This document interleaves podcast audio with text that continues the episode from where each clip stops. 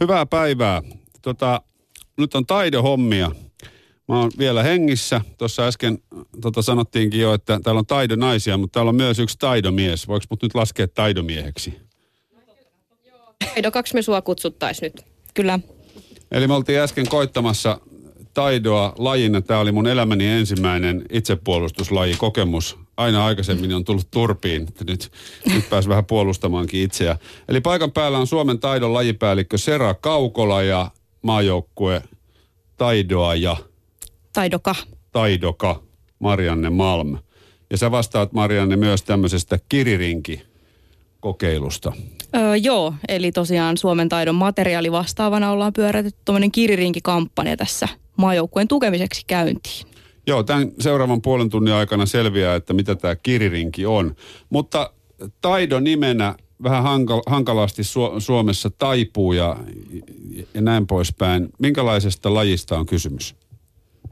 No taido on semmoinen japanilainen kamppailulaji ja se on varsin nuori, että se on kehitetty vasta tuossa 60-luvulla ja Suomeen se tuli 70-luvun alussa ja siihen näin yksinkertaisesti voitaisiin sanoa, että siihen kuuluu kaikki karaten potkut ja lyönnit, mutta vartalon, vartalon akselia käytetään monipuolisesti hyväksi. Eli sieltä haetaan sitten voimaa tekniikoihin. Miten voi 60-luvulla syntyä vielä japanilainen kamppailulaji? Eikö ne kaikki pitäisi olla jostain satojen ja tuhansien vuosien takaa? Kyllä siellä pitemmät historialliset juuret on, että kyllä se sieltä juuri no, noin pitkän ajan takaa niin on jalostunut sitten, mutta kehittynyt vasta sitten 60-luvulla. No mikä teidät on tuonut kamppailulajien pariin ylipäätänsä? No mä itse etin jotain harrastusta, halusin aloittaa jonkun kamppailulajin tuossa opiskeluaikoina ja sitten kattelin tuolta yliopistoliikunnan tarjontaa, että mitäs lajeja sieltä löytyy. Ja en ollut koskaan kuullutkaan taidonimisestä lajista ja sitten lähdin kokeilemaan ja sillä tiellä ollaan. Että tämä on tosiaan mulle myös ensimmäinen tämmöinen kamppailulajiharrastus. Kuinka kauan sä oot Marianne harrastanut? Öö, mä oon aloittanut 2005 syksyllä, eli tässä kohta tulee 10 vuotta täyteen. Entäs Sera? No mä oon aloittanut semmoisena pienenä piiperona tuolla Asikkalassa. Mä oon ollut kymmenenvuotias silloin, että, että tota, reilu, täytyy myöntää, että reilu parikymmentä vuotta tässä nyt sitten tulee kaikkinensa lajin kanssa touhuamista. Onko sä myös tämmöinen tota, paperinpyörittäjä ihminen, koska sä oot lajipäällikkö? Joo, mä pyöritän niitä papereita, järjestelen tapahtumia, koulutuksia ja nuorisotoimintaa.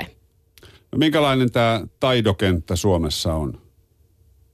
No taidokenttä on semmoinen yhtenäinen, aktiivinen ja, ja meillä on noin tuhat harrastajaa Suomessa, ympäri Suomen. Eteläisin seura löytyy Helsingistä ja pohjoisin tuolta Rovaniemeltä. Ja reilu parikymmentä seuraa meillä on ympäri Suomea. Entä sitten, jos katsoo Suomea maailmanlaajuisesti, mä ymmärsin, että Suomi on ihan hyvin pärjää kansainvälisesti. Kyllä. Eli Suomihan on Japanin jälkeen toiseksi paras taidomaa maailmassa. Okei, vähän, vähän niin kuin salibändissä Suomi on Ruotsin jälkeen toiseksi paras salibändimaa. Kyllä. Joo. Mm. Mistä Mutta se tässä, tässä täytyy korostaa, että taidossa ruotsalaiset on vielä Suomen takana. Kyllä. On okay. se seuraava maa. Mm. Miten, miksi Suomi on hyvä taidomaa? En mä tiedä, ehkä se liittyy jotenkin suomalaisten mentaliteettiin siihen, että tehdään kunnolla ja semmoista hiljaa ja, hiljasta ja jäyhää, jäyhää puurtamista, niin sitä suomalaiset jaksaa ehkä tehdä paremmin. Ehkä. Se mm. sopii jotenkin suomalaiseen luonteenlaatuun. Harjoittelumentaliteetti on sopiva. Okei, okay, jos mennään sitten lajiin, lajiin vähän syvemmälle, niin sä sanoit, että karaten kanssa on jotain yhtäläisyyksiä, mutta kehon kulma on erilainen. Mitä se tarkoittaa? Niin, siis tosiaan peruspotkut ja lyönnit, niin sieltä karaten puolelta tulee, mutta taidossa sitten käytetään tosiaan monipuolisesti kehoa hyväksi. Eli nimenomaan, kuten tuli sanottu, niin liikkeen kautta tehdään nämä tekniikat, niin kuin tuossa sun kokeilussa ehkä tuli ilmi. Eli aina ensin liikutaan ja sen jälkeen vasta lyödään tai potkastaan. Niin ja ehkä miten saisi näkökulmaa siihen, että minkälaisia ne taidotekniikat on, kun moni ei varmasti niitä nähnyt. Että taido on sen verran pieni ja ehkä tuntematonkin laji monelle, niin että taidossa voi laittaa myös kädet maahan. Niin siitä saa vähän käsitystä siitä, että miten se vartalo voi muuttua. Että jos jalalla potkastaa kuitenkin niin kuin tuohon keskivartalon kohdalle, että jos sulla on kädet maassa, että miltä se sitten voisi näyttää. Ja toisen loukkaaminen on kielletty. Joo, sanallisesti eikä fyysisesti mm. saa kyllä loukata. Taidossa ei ole ollenkaan pääkontaktia, eli voidaan puhua tämmöisestä puolikontaktilajista. Eli mm, taidoon ei kuulu paini e, tai esimerkiksi otteet vaatteista, vaan taidoon kuuluu potkut ja lyönnit voi tehdä jalkasakset, mutta ei ole jalkoihin kohdistuvia potkuja. Ja mm, taidossa ei myöskään käytetä minkäänlaisia suojia. Tässä on ilmeisesti jotain hyötyä siitä, että on esimerkiksi harrastanut telinevoimistelua joskus. Kyllä varmasti, eli meillä löytyy tosiaan paljon, paljon sellaisia, joilla on jonkinnäköistä voimistelu tai muuta vastaavaa taustaa, niin he kyllä yleensä oppivat nopeasti juttuja, että ei missään nimessä ole haitaksi ainakaan, mutta ei myöskään toisaalta vaadita mitään taustaa. Että. Ja sanottakoon kuulijoille vielä, että meillä on tässä tämmöiset tota, asutkin päällä, että ollaan asianmukaisesti pukeuduttu nyt taidon, keskustelemaan taidosta. Tota Marianne, sä vedit meille äsken juuri no neljästä viiteen, mm. näin niin kuin kelloajallisesti tuossa vieressä urheiluhallissa tämmöiset taidotreenit, niin kerros, että mitä kaikkea me tehtiin?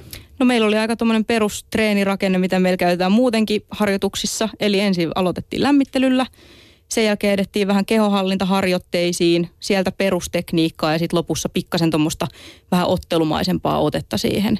Eli usein taidotreenissä on tämmöinen samankaltainen perusrunko.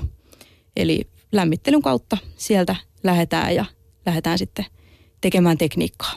No miten sä analysoisit tätä mun suoritusta? Niin kuin mä sanoin, niin tämä oli mun ensi, elämäni ensimmäinen itsepuolustuslajikokemus. No siis jos tämä oli oikeasti ensimmäinen, niin mun mielestä meni tosi hienosti. Eli varmaan sitten oli ihan uusia juttuja, mitä ei ole ehkä tullut koskaan tehty. Eli tehtiin tosiaan tällaista kärrynpyörälyöntiä, mikä ehkä saattaa olla hieman erikoisempi, jos ei koskaan ole varsinaisesti pää alaspäin käsien varassa ollut, niin oikein hyvin lähti menee. No kärrypyörä on aika vieras. Kuperkeikka on jonkun verran. Mm. Mun mielestä tota, mä näin joskus jonkun uutisen, missä tota, parjattiin suomalaisia aikuisia siitä, että hyvin harva saa kuperkeikan, niin mä oon yrittänyt, että mä niin kuin, tässä kun on 40 tullut mittariin, niin mm. yritän joka vuosi muutaman kuperkeikan tehdä tavallaan, että pysyisi siellä parempien ihmisten puolella se on varmasti ihan hyvä.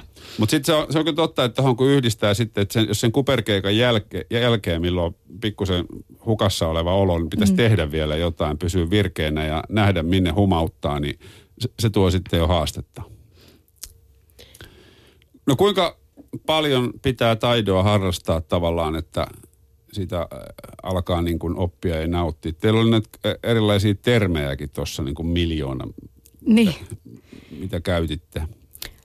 No se varmaan riippuu tietysti, no tosi monesti ihan alkeiskurssilaisiltakin saa kuulla, että on niin kuin tosi hauskaa. Että se on semmoinen, mikä on aina kiva tietysti kuulla palautteena, että treeneissä on kivaa. Se on ainakin mulla itsellä niin kuin treenivetäjänä semmoinen, mitä haluaisin, haluaisin, että ihmisillä on treeneissä kivaa. Niin kyllä mun mielestä siitä voi nauttia ihan niin kuin alusta lähtien, että sitten vaan oppii koko ajan uusia asioita ja kehittyy siinä omassa tekemisessä. Ja se kehittyminen ei lopu mihinkään, että kyllä saa viilata ihan hamaan tappiin asti. Niin, eli tämä on niin kuin ikuinen tie, jos tälle tielle lähtee. Joo, kyllä ei, tässä ei ole semmoisesta pikakurssista mm. kysymys useinkaan, että tämän päivän ihmiset monesti hakee sellaisia kokemuksia, että nopeasti saadaan tulosta ja opitaan asioita ja taidossa se ei ehkä ihan niin nopeasti tapahtu, että tulisi hyväksi taidokaksi nopeasti, mutta näitä onnistumisen kokemuksia voi saada kyllä ihan sieltä alustasti, niin kuin mm. Marianne sanokin. No miten tämä vyöpolitiikka menee? Teillä on mustat ja mulla on valkoinen. Joo, eli sulla on tosiaan tämä aloittelijan valkoinen vyö, sitten seuraava vyöväri on meillä sininen, sitten tulee vihreä, sen jälkeen kaksi eri tasosta ruskeata vyötä ja sitten tulee musta vyö ja niistä sitten on näitä eri asteita, mm-hmm. DAN-arvoja. Ja Suomessa meillä on korkein vyöarvo on Jari Tuominen sen siellä, jolla on seitsemän DANin mustavyö, joka on sitten jo todella korkea. Et sinne saa sitten kyllä tehdä töitä, jos haluaa sinne asti kivuta. Minkälaisia asioita hän osaa, mutta te ette? No hänellä on laaja näkemys lajista ja on ollut kehittämässä sekä organisaatioita että lajia, että on ollut yhteydessä sinne Japaniin, joka, josta taido tuleekin. Eli sitten täytyy olla jo mukana siinä lajin edistämis hyvin voimakkaasti. Niin, niin eli tässä, tähän liittyy muutakin kuin tämä itse tatamilla tehty asia. Joo, eli siis vapaaehtoisvoimihan tätä hommaa pyöritetään. Eli tosiaan ihan treeniveto, vedot kaikki, leiri, leirivetämiset, kaikki on vapaaehtoistoimintaa. Eli eihän tässä niin kuin varsinaisesti mitään rahaa tästä tuu, mutta omaksi niin. iloksi ja muiden iloksi tehdään. Että. Kyllä, ja meillä on niin kuin vyökoejärjestelmään rakennettu semmoinen, että asteittain kun vyön väri tummenee, niin myös käydään ohjaajakoulutuksia. Eli sillä tavalla saadaan sinne seuraa uutta, uutta verta myöskin sen ohjaajapuolelle. Niin, eli saavuttaakseen parempia, niin pitää myös ikään kuin jakaa tietoa ja taitoa mm. myös muille. Joo. Kyllä. No minkälaisia asioita noissa vyökokeissa sitten on? Muut, muuten noin niin kuin fyysisiä. No siis monessa lajissa on sellaisia vyökokeita, missä testataan oikeastaan kaikki ne tekniikat, mitä siihen asti on opittu. Mutta taidon vyökoe on aika lyhyt, eli siinä tehdään liikesarja ja sitten semmoinen, jos on tavoitteella näitä aloimpia vöitä, niin on tämmöinen mm, ennalta suunniteltu ottelu, eli otteluharjoitus, joka arvioidaan sitten. Ja mm, sitten kun mustaan vyöhön lähdetään, niin siellä pysyy se liikesarja, mutta sitten se on ottelu. Okei. Okay. No mites, minkälaiset nämä kisat on? Näin jonkun semmoisen videon, missä oli mm. 15 tyyppiä teki samaa ja välillä vähän eri ja sitten taas ne palasi samaan. Se näytti vähän niin kuin tanssilta myös. No siis taidossahan on viisi kilpailulajia, eli liikesarja ja ottelu yksilölajeina. Sitten on joukkueottelu, jossa usein on viisi joukkuejäsentä vastaan toisen puolen viisi joukkuejäsentä, eikä ole kyse, että nämä kaikki painaa sinne tatamille samanaikaisesti, että tulee sellainen yleinen mellakka, vaan, niin. vaan yksi kerrallaan mennään sinne ottelemaan. Ja kumpi joukkue saa enemmän voittoja, voittaa sitten tämän kyseisen joukkueottelun. Sitten on joukkue hokei, mistä varmaan äsken puhuitkin, eli se on viiden henkilön muodostama liikesarja, joka tehdään mahdollisimman yhtäaikaisesti. Ja sitten on taidon erikoisuus tämmöinen tenkkai. Se on yksi vastaa viisi joukkue ottelu. Se on ennalta suunniteltu, eli, eli tarkoittaa sitä, että, että se yksi voittaa ne muut viisi, ketkä sitä vastaan hyökkää. Okei. Okay. Tässä on kauhea määrä kaikkea mm. opittavaa. Miten tuomaristo sit näissä tilanteissa, niin mitä kaikkea katsotaan? No esimerkiksi liikesarjassa, niin siinä just sitä tekniikan puhtautta, pysytään niillä määrätyillä linjoilla, eli tekniikka on hallittua. Sitten tietysti liikesarjoissa voidaan tehdä vaikeampia temppuja, eli lähdetään siitä, että perus liikesarjaan kuuluu esimerkiksi kuperkeikka, mutta sitten kun on edistyneempi, niin pystyy siihen sitten korottaa tasoa niin sanotusti, eli voidaan laittaa siihen puolivoltti tai koko voltti, kierteinen voltti, eli nostetaan sitä omaa vaikeustasoa sillä tavalla ja lippuäänestyksellä menee esimerkiksi tässä liikesarjassa, siellä on kolme tuomaria, joista sitten liputetaan parempi jatkoon. Ja ottelussa sitten taas taidon puolikontaktilaji, niin sen tekniikan pitää olla hallittu. Eli siinä pitää olla hyvä ajatus, että se osuu tuohon keskivartaloon, napakka osuma, kiaihuuto ja palautus sinne otteluasentoon takaisin. Siitä voidaan katsoa, että se on hyvin onnistunut tekniikka ja siitä sitten tuomari antaa pisteen. Okei, okay, mä huomasin tuossa itse, kun teki, niin, niin tavallaan heti kun oli saanut jonkun onnistuneen lyönnin tai potkun, niin siihenhän sitten jäi tai horjahti kumoon. Että ei tullut tavallaan semmoista mm. tyylikästä perääntymistä mm. tilanteesta ja nopea katse ympärille, että tilanne on hallinnassa. En, en malta olla käyttämättä tota huuto, huutojuttua. Pystyykö, jos mä paan mikrofoniin vähän hiljemmalle, niin antamaan pienen esim... Siis et sä huudat? Ei minä huuda, kun te huudatte. Se, kato, tulee muuten oikein oppinen, jos mä rupean täällä no, nääkimään. To, tokihan se sopii. Voitte te, ot siitä, kato siirrätte niin. tuolia pikkusen, otatte jonkun lyönnin, niin saadaan niin autenttinen. Että jos siinä makaa sohvalla ja huutaa, niin se ei kuulosta ihan samalta. No Anna mennä vaan. No niin. Pahoittelut sinne kotikatsomoihin. No niin, sitten tota, eli paikan päällä on siis Suomen taidon lajipäällikkö Sera Kaukola ja maajoukkue taidoka Marianne Malmi, joka vastaa myös Kiririnki-kokeilusta. Käydään tämä Kiririnki nyt läpi. Mistä on kysymys? Joo, eli Kiririnki on tosiaan tämmöinen joukkorahoitusväylä, minkä kautta nyt meidän EM maajoukkuetta pystyy kuka tahansa yksityishenkilö tai yritys kirittämään. Eli meillä on siellä fanituotteita, joita voi hankkia itselleen ja sitä kautta tukea meidän maajoukkuetoimintaa. Eli ihan rahallisesti Kyllä. haluamallaan summalla. Kyllä, eli siellä on eri hintaisia tuotteita, joita voi ostaa vastikkeina sitten tälle tuelle. Okei. Te olette pieni laji. Onko teillä ylipäätänsä ongelma saada taloutta kuntoon? Pääsette harrastamaan? No totta kai pienen lajilla on omia haasteita, että me ei voida ehkä tarjota sellaista näkyvyyttä, mikä joku valtalaji pystyisi tarjoamaan. Jos te lukee rannilla selässä, niin se ei näy, näy niin paljon kuin jossain mm. muussa lajissa. Niin, niin. Eikä varmaan saisi sponssilogoja näihin asioihin Joo, meillä on tiettyjä rajoitteita, että, että taidopukuun ei voi kiinnittää oikeastaan merkkejä, mutta tota, mm, meidän rahoitus koostuu pienistä virroista. Okei. Niistä, jotka oikeasti haluaa tukea sellaista lajia, jo, jossa tiedetään, että ihmiset toimii va- vapaaehtoispohjalta. Mm. Eli tavallaan semmoista niin talkoa, hyvää talkoohenkeä, niin mm. Joo. s- sitä tukemaan. Mutta mikä tämä, tämä kiririnki on siis ulkomailta tullut crowdfunding Mm. englannin kielellä. Joo. Ilmeisesti toimii joissain maissa jo, jo pitkät perinteet. Onko tämä Suomessa uutta kokeilua? Ö, siihen itse asiassa ilmeisesti on, on uutta, että ei ole kauhean, kauhean pitkään ollut toiminnassa. Eli näitä muitakin joukkorahoituspalveluita on, mutta Kiririnki on nimenomaan tällaiseen urheilu, urheilutukemiseen kehitetty systeemi. Miten, Eli- se, miten se toimii?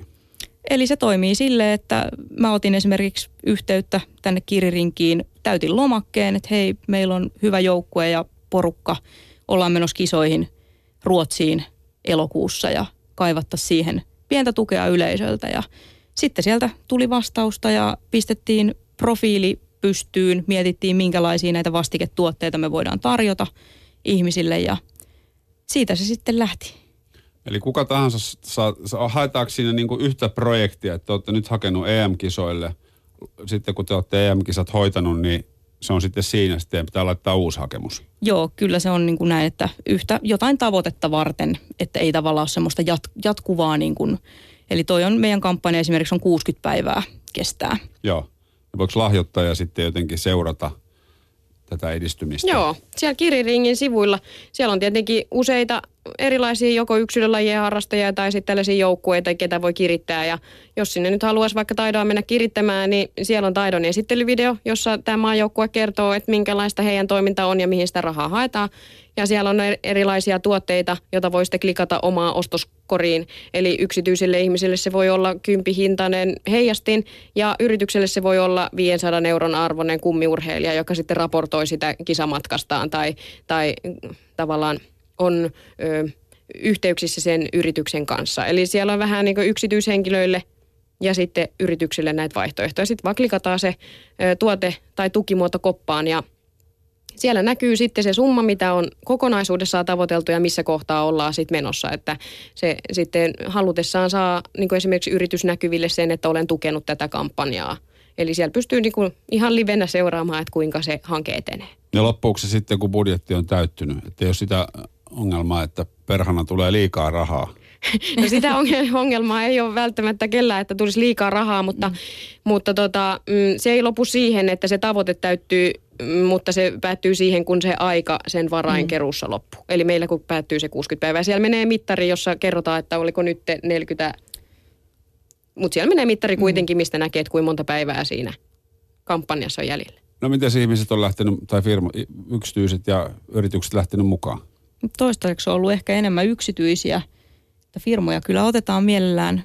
Kyllä siellä firmojakin on jo mukana kirittämässä, että kaikki, kaikki apu otetaan kyllä, että me ollaan aika lähellä nyt sitä meidän minimitavoitetta, mikä sinne on laitettu, mutta tosiaan niin kuin oli tämä, että mikä me ollaan sinne asetettu, niin on, Mm. oli hyvinkin tämmöinen minimitavoite, mitä haluttaisiin, että Nöyrä minimitavoite. Kyllä, nöyrä niin kuin laji vähän kuuluu, Niin, niin, niin enempään kyllä niin kuin kaikki, kaikki ehdottomasti siitä vaan, että tavoitehan olisi montakohan sata prosenttia yli tämän tavoitteen tietysti ha- haetaan. Niin, että, koska, koska tämä on vastikkeellista, niin mm. myöskin ne vastikkeet maksaa.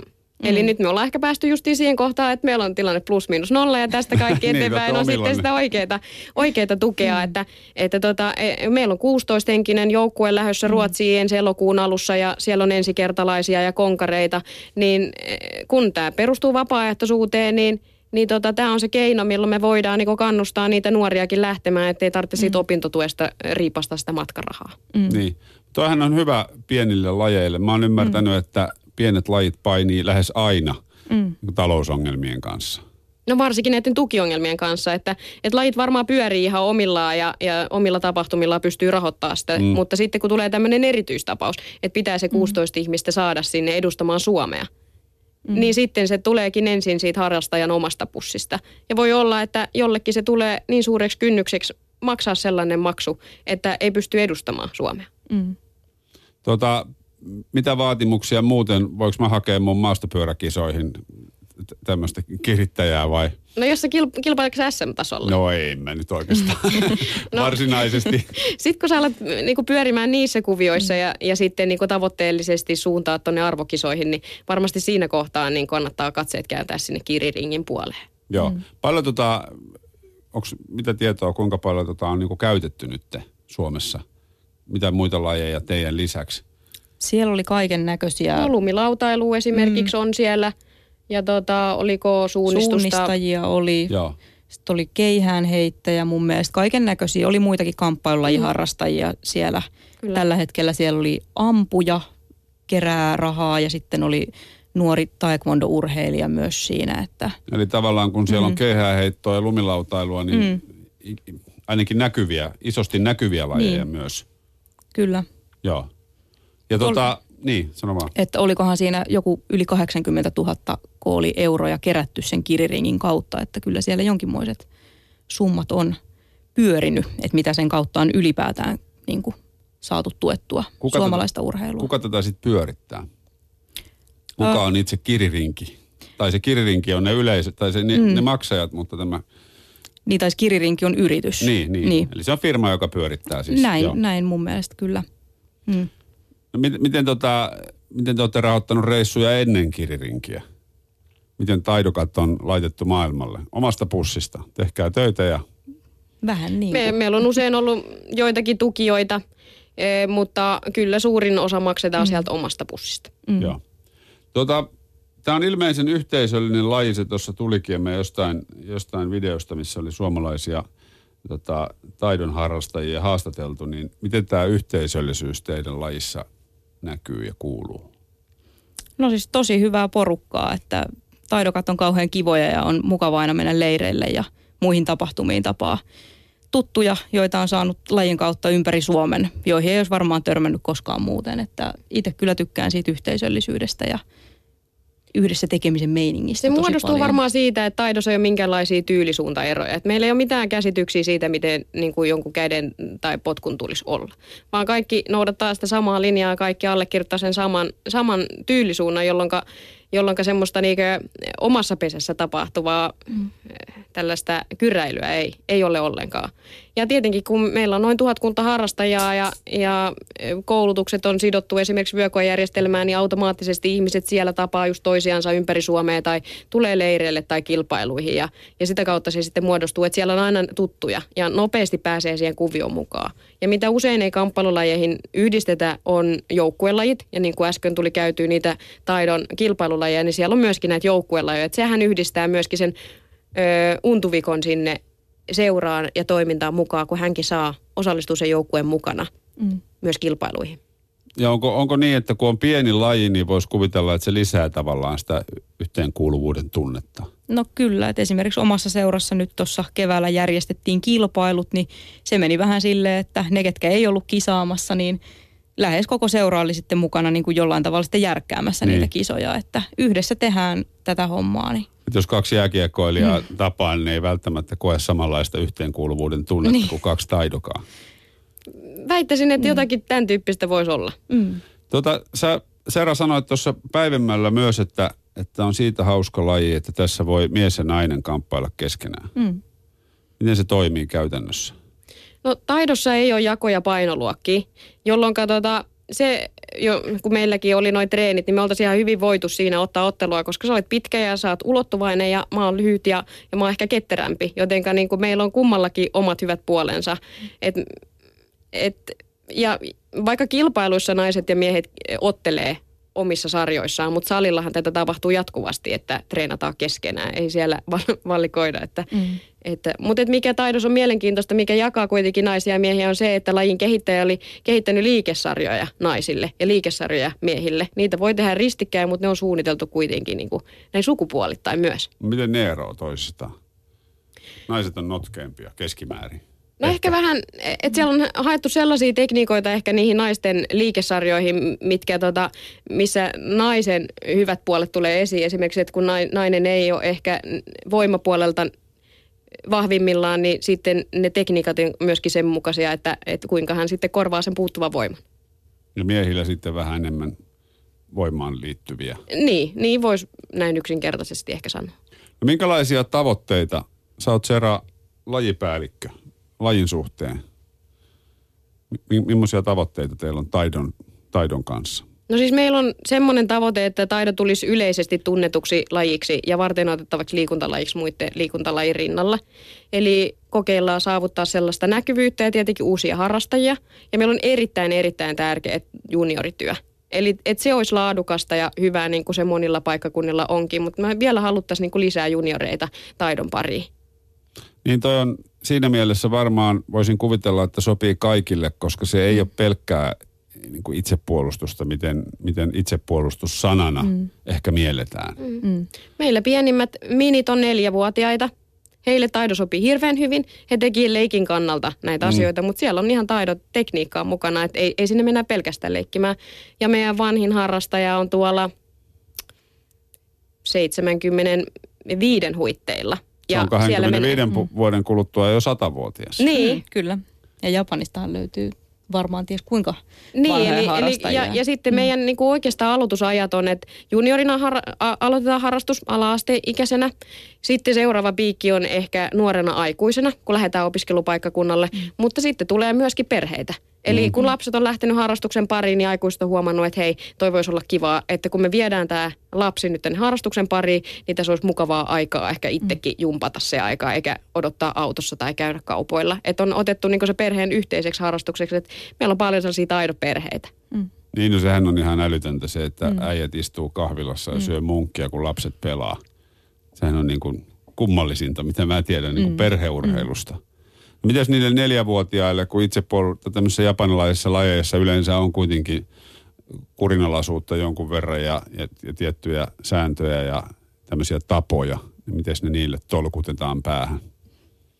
Se menee kuin vettä vaan. Se on okay. ihan tajutonta, kun ne neljävuotiaat – ne on hiljaa siellä rivissä särmäättisesti ja ne tietää, mitä pitää tehdä. Mm. Se perustuu siihen, että heille luodaan sinne ne rutiinit. Että mm. sitten kun tehdään niitä rutiineja, ne on niinku tuttuja ja turvallisia. Ja sitten kun leikitään, niin sitten rymytään.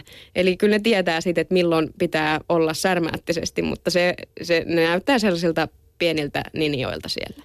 Varmasti. Mm hyvin söpöjä. Mm. Onko tota mitään tutkimuksia tai, tai havaintoja siitä, että miten tämmöiset niin jo ihan pienenä, pienestä pitäen lajia harrastaneet, niin minkälaisia tyyppejä niistä on esimerkiksi tullut? Onko ne jollain ta- tavalla kurinalaisempia tai...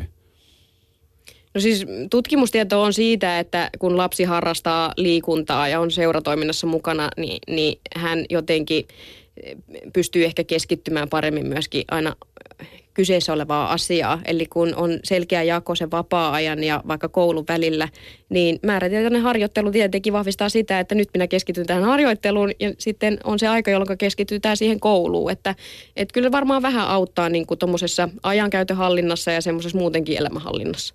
Niin ja sitten opettaa ehkä keskittymiskykyä ja sitä, että ei koko ajan vaan voi niin pyöriä ympyrää ja, ja tehdä mitä haluaa. Tota, sanoit, että oliko se elokuussa EM-kisat on Joo. teidän Joo. seuraava tavoite. Minkälaisia konkreettisia tavoitteita sieltä? No, Ruotsissa? Ruotsissa, joo. Eli kyllähän Suomi lähtee kovin tavoittein EM-kilpailuihin, että Euroopan johtava taidomaa, niin se pyritään säilyttämään. Että niin, sinne ei tule japanilaisia nyt pilaamaan. Ne ei tule nyt pilaamaan sitä meidän, meidän hyvää menestystä, mutta tota, Ruotsi on kova pala, ei siinä mm. mitään. Et kyllä se on niinku ihan, ihan oikea tavoite, että, että ne ruotsalaiset jätetään sinne selän taakse. Kyllähän siinä mm. vanha asetelma on paikallaan myös taidossa, mm. niin kuin varmaan kaikissa muissa mm. tureiluissa, että se Ruotsi pitää selättää. Ilman muuta se kuuluu asiaan. Minkälainen porukka taidomaajoukkue on? Meitä on 16 urheilijaa, 10 naista ja 6 miestä. Ja tosiaan mukana on paljon nyt nuoria ja opiskelijoita ja hyvä porukka. Eli tosiaan ollaan tuolla valmennusryhmän leireillä hikoiltu tässä jo muutenkin ja nyt sitten on joukkue sieltä valittu kisojen, kisojen kautta ja näin, niin, niin tota, nyt sitten lähdetään treenaamaan kovaa elokuun tavoitteita kohti. Että. Montas mitallia sieltä on mahdollista saada? Mikä on kokonaismäärä? No sanotaanko, niin, että, että monta. Kyllä. Ja kirkkaimpia lähdetään tietenkin tavoittelemaan. Kyllä. Lähteekö lajipäällikkö paikan päälle katsomaan suojattiensa perään? tekisi kyllä mieli, että kyllä se varmasti reissu sinne elokuun alussa suuntautuu. No minkälaista, minkälaista muuta, jos ihan lyhyesti vielä, niin taidokat, minkälaista muuta reeniä? Harrastatko Marianne muita lajeja? No siis tämä on ihan selkeä päälaji, että lähinnä sitten tehdään taidoa tukevia harjoitteita. Et nyt tosiaan on harjoitusohjelma tullut maajoukkueille, niin siellä on sitten kestävyysharjoittelua ja voimaharjoittelua itse taidoharjoittelun lisäksi, että pyritään tekemään monipuolista liikuntaa siihen oheen. Että Juoksua, pyöräilyä, punttia. Kyllä, näitäkin kaikkia. Että. Niin toi, kyllä kun tuossa on lyöntiä ja potkujen lisäksi on, voi tehdä voltin, niin hmm. se kyllä haiskahtaa niin kuin tosi monipuoliselta. Kyllä. Miten luulette, onko mulla paikat huomenna kipeät? No, kyllä ehkä jossain saattaa tuntua. Toivotaan, että jossain tuntuu. Silloin tietää tehneensä hyvin. Toivotaan. Kiitoksia Suomen taidon lajipäällikkö Sera Kaukola ja Marianne Malm käynnistä ja hyviä taidohetkiä. Kiitos. Kiitti.